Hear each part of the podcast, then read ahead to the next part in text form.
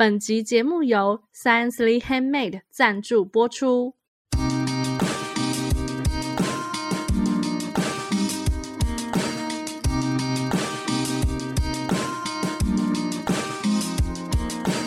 嗨，大家好，我们是文青果排列组合，我是 Echo，我是 Melody，我是贝果。这个节目呢，就是希望可以利用短短的时间跟大家一起轻松学品牌。今天呢，我们想要讨论的主题呢，跟贝果有关系，因为贝果呢刚从新加坡回来，所以呢，我们很想要知道说，他这一趟在新加坡到底发生了什么有趣的事情，或者说有看到什么很想跟大家分享的。那我们就。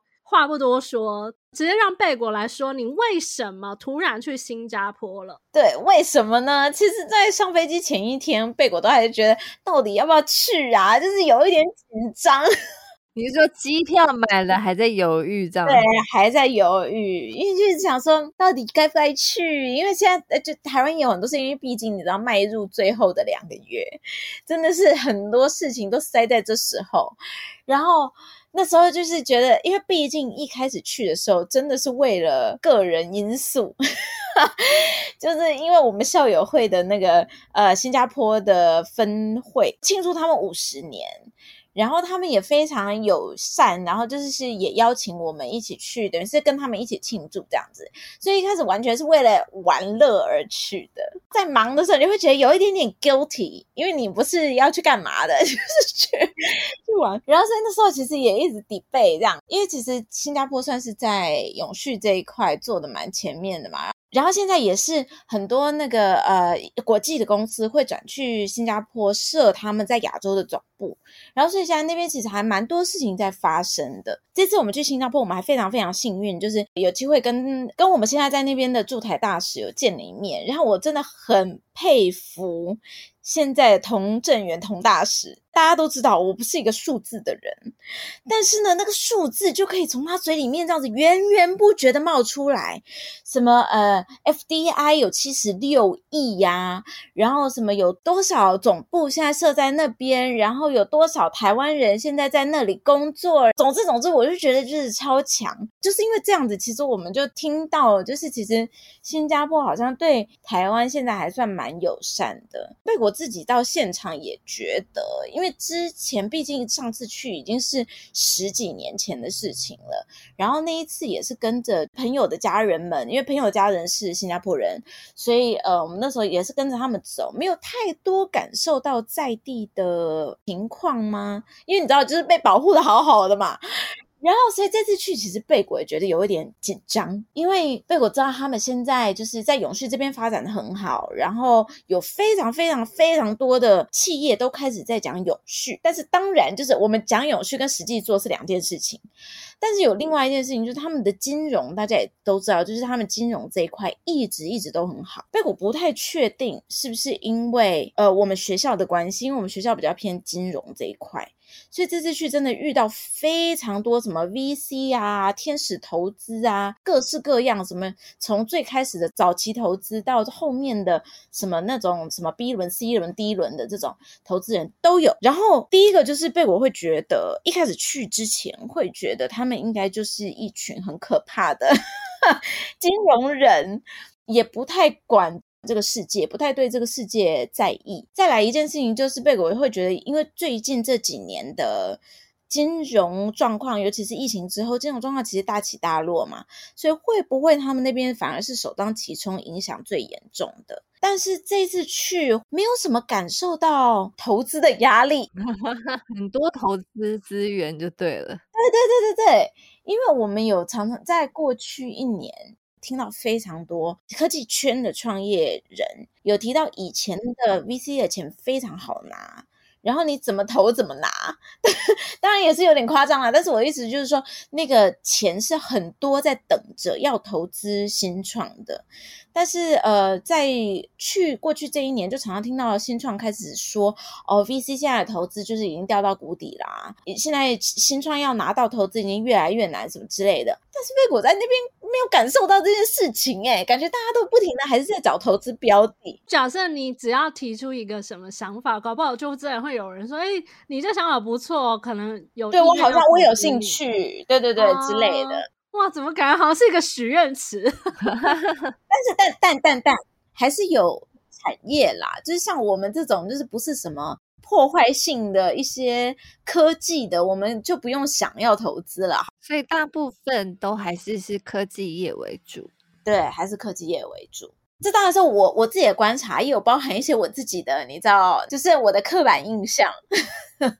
但是呃，这是一个嘛，然后再来另外一个，我觉得还蛮惊讶的部分是，我不知道你们觉得怎么样，但是我觉得就是当一个国家在挣扎的时候，他们是会变得比较汲汲营营吗？比较狼性啊，对对对，比较狼 性，没错。啊，然后可是这次去，被我有蛮大的惊讶，是人都很友善，所以表示他们过得很好，是这个意思。感觉上面就是过得挺滋润的啊？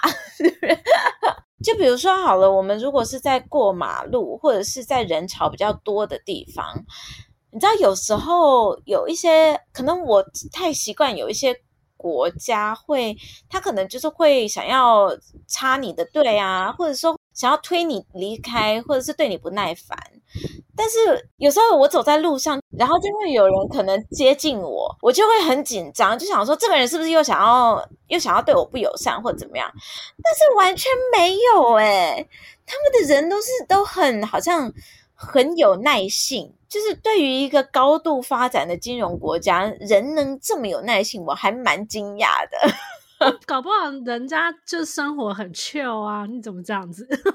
新加坡哎、欸，我印象中的新加坡也没有那么 chill，没有 chill，没有 chill。你看他们的那个那个手扶梯，因为他们需要走很多路嘛，你知道他们就两倍速，手扶梯也很快，是不是？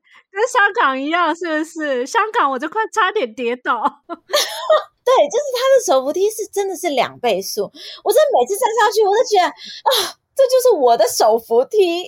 对啊，所以就是，总之这次的经验就是，大部分来说，当然也有不好的。等一下我们可以再分享不好的部分，但是大部分我觉得还是算还不错的。如果有机会去新加坡工作，你是愿意的？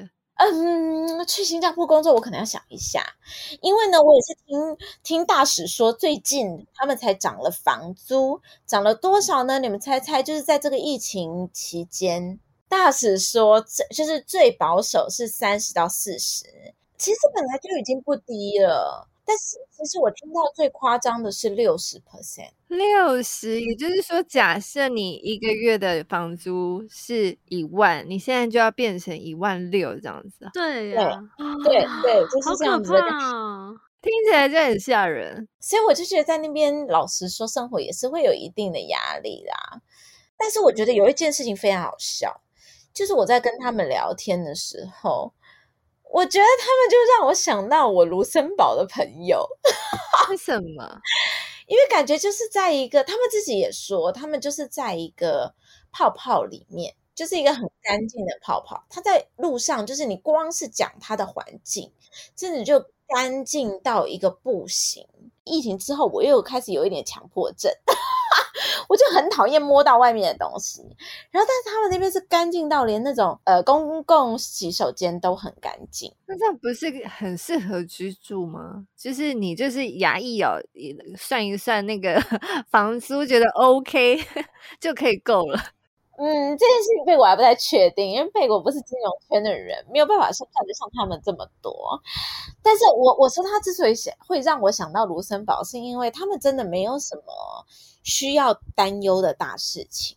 我那天真的笑出来，因为 我有个朋友就跟我讲说，哦，他们这边最温最最可怕的就是他必须要走，就是停完车以后要走一两分钟才能到目的地。我说。你不要这样，他们的国土比较小，他们的国土比较小，就跟我们说，我们一个小时会到很远。美国也是想说，哈，我就说，What are you talking about？哈，就是你叠到你叠公三回。总之，我觉得就是，其实跟他们聊，他们自己也知道他们活在泡泡里面。所以有一些，就是因为那边有非常多外来的工作的人。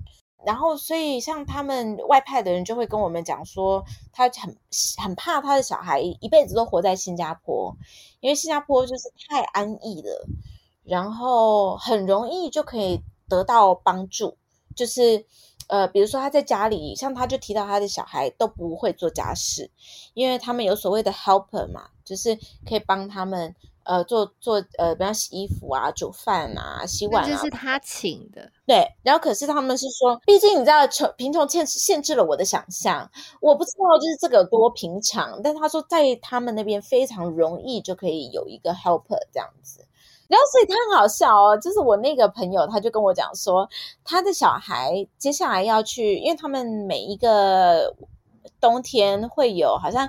一两个月的放假，小孩去，我就说哦，那很好啊。那你们去，你有帮他安排什么？比如说夏令营啊，或冬令营啊，或者是有安排一些课，让他可以回到他们等于是他的母国的那个系统，呃，可以去了解一下在地的小朋友的一些做法，或者是说他们的生活状态，然后就不会一直活在 bubbles 里面嘛。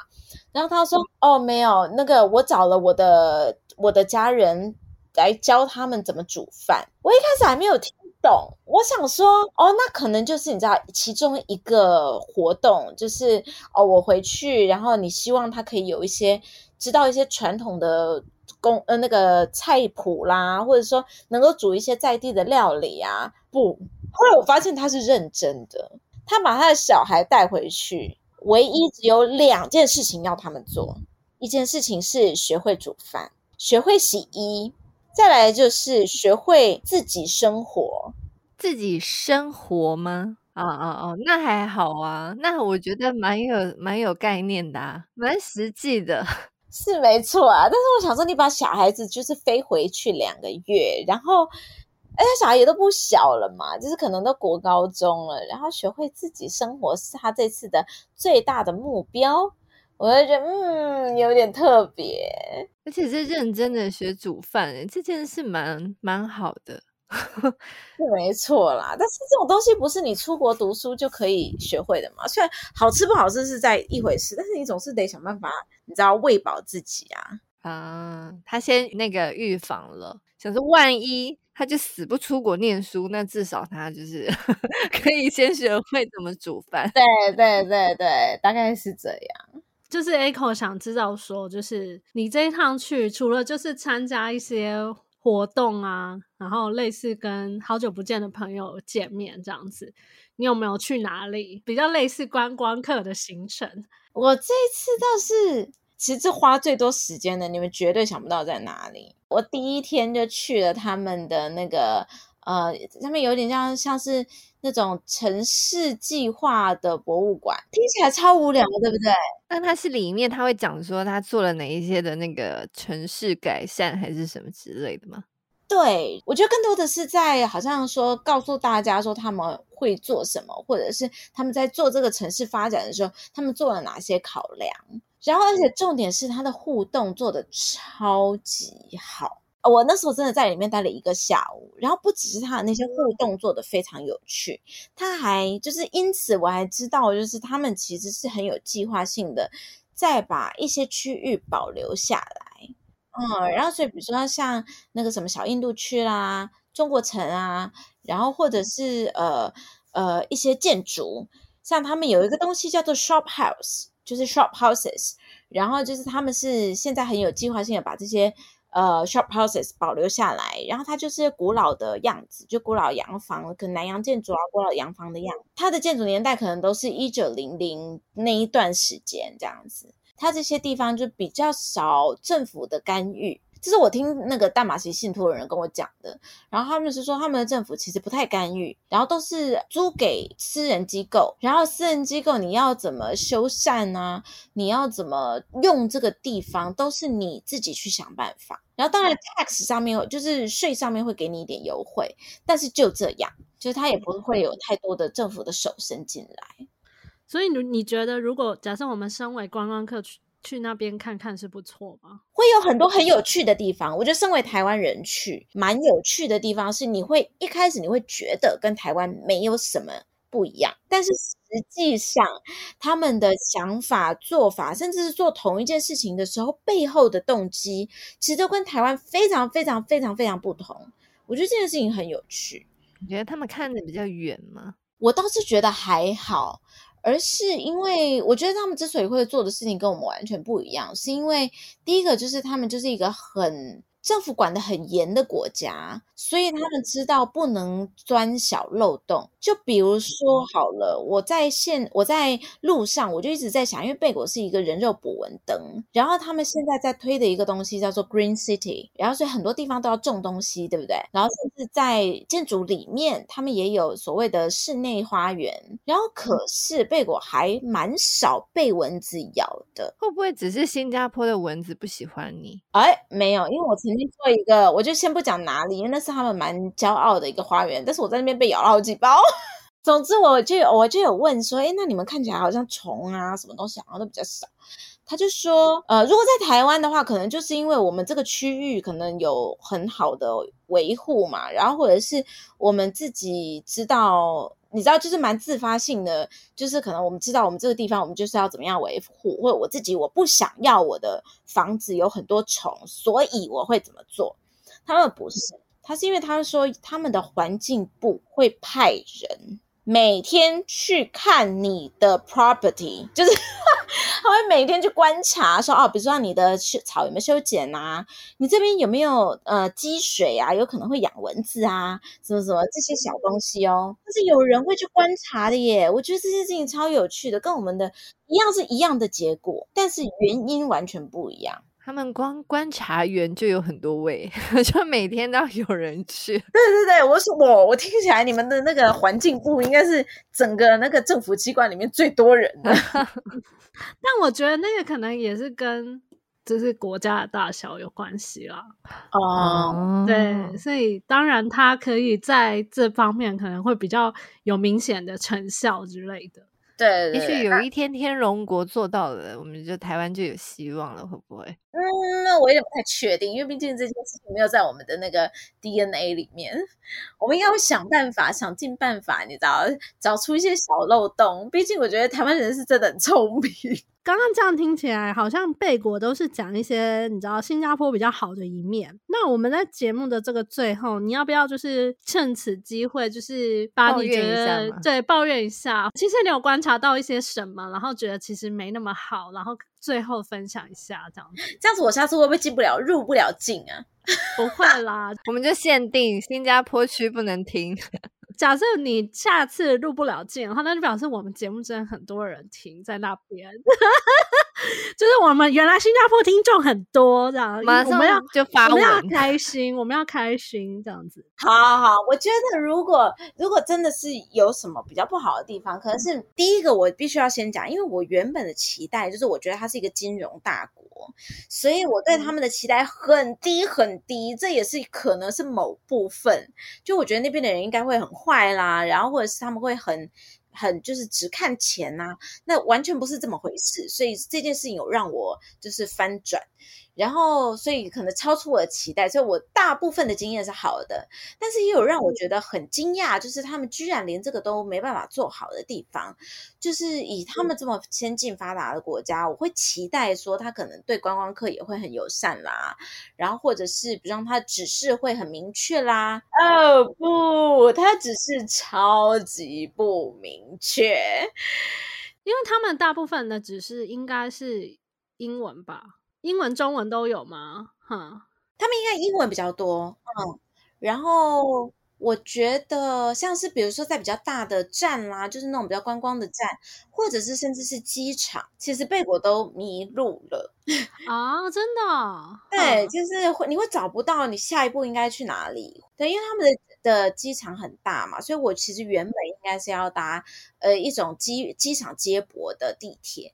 然后我完全找不到那个地铁在哪里耶，我就在里面大概迷路了一两个小时吧，就是一直找不到说有写地铁的一个指示这样。对，问人他们就会告诉你说，因为对他们来说可能是很很容易的事情，毕竟是在地人嘛。然后对他们来说可能很容易，他们就说哦，你就是往前走，然后你就会看到一个转弯，你就怎么样，然后你再转一个圈圈，你就会看到一个圈圈。请问是两百七十度的圈圈还是三百六十度的圈圈？对，他们就会常常，一走到那边，你就会发现哇，好几个圈圈，哪一个圈圈？对对对，就是会常常会发生这种事情。所以就是那个指示，可能就对外地人不是这么友善。这个是被我觉得还蛮惊讶，就是新加坡会这这一点小小的，就是对于外国人会比较不友善的地方。因为其实 Echo 有没有去过新加坡，我是很期待有一天可以去那边，就是观光一下这样子。嗯嗯，对，观光的话应该是蛮不错的。它是也是有很多种族的人，也有住在那边嘛。所以我是觉得，就是就是跟这个体验，可能在台跟在台湾也是有一点不一样。所以我是蛮好奇、蛮期待去的。对这件事情，贝果倒是可以分享一个很有趣的，就是我觉得当地人都会有个超能力，他看到你就会知道他应该说中文还是说英文啊？真的吗？哦，散发出一个气息。哎、欸，那如果像 A 口英文没有到很好的话，我我应该是也是沟通无碍吧？沟通无碍，应该都没问题。可是我的意思说，不只是发生在我身上，就是我朋友他们不让跟我出去，然后他们会很精准的知道这个人可以讲英文还是讲中文哎、欸，哦，好强哦！然后我就说，你怎么知道的？他们都有雷达，对不对？对对，好强哦！因为我没办法哎、欸，然后所以就是为了安全，我可能就会通通都讲英文。以免就是好像冒犯到谁这样子。对，我我觉得我觉得蛮有趣的，所以也许就是下次可以参考一下，就是贝果这一次的经验，就是可以去新加坡玩一下这样子。感谢那个贝果的一些分享。那这一集呢，就是跟大家就是分享了一些贝果在新加坡所看到，然后还有体会到的一些事情。那如果有我们的听众朋友呢，就是有人呢也对新加坡这个地方很熟悉，或是你之前去新加坡的时候有觉得新加坡有什么很有趣的地方想要跟我们分享的，都可以到我们的脸书社团文青果排列组合来跟我们分享。那也可以到我们的 YouTube 频道来，就是下方留言。喜欢我们的节目的话呢，欢迎到 Apple Podcast 帮我们留下五星好评。那今天节目就到这边喽，我们下集再见，拜拜，拜拜，拜。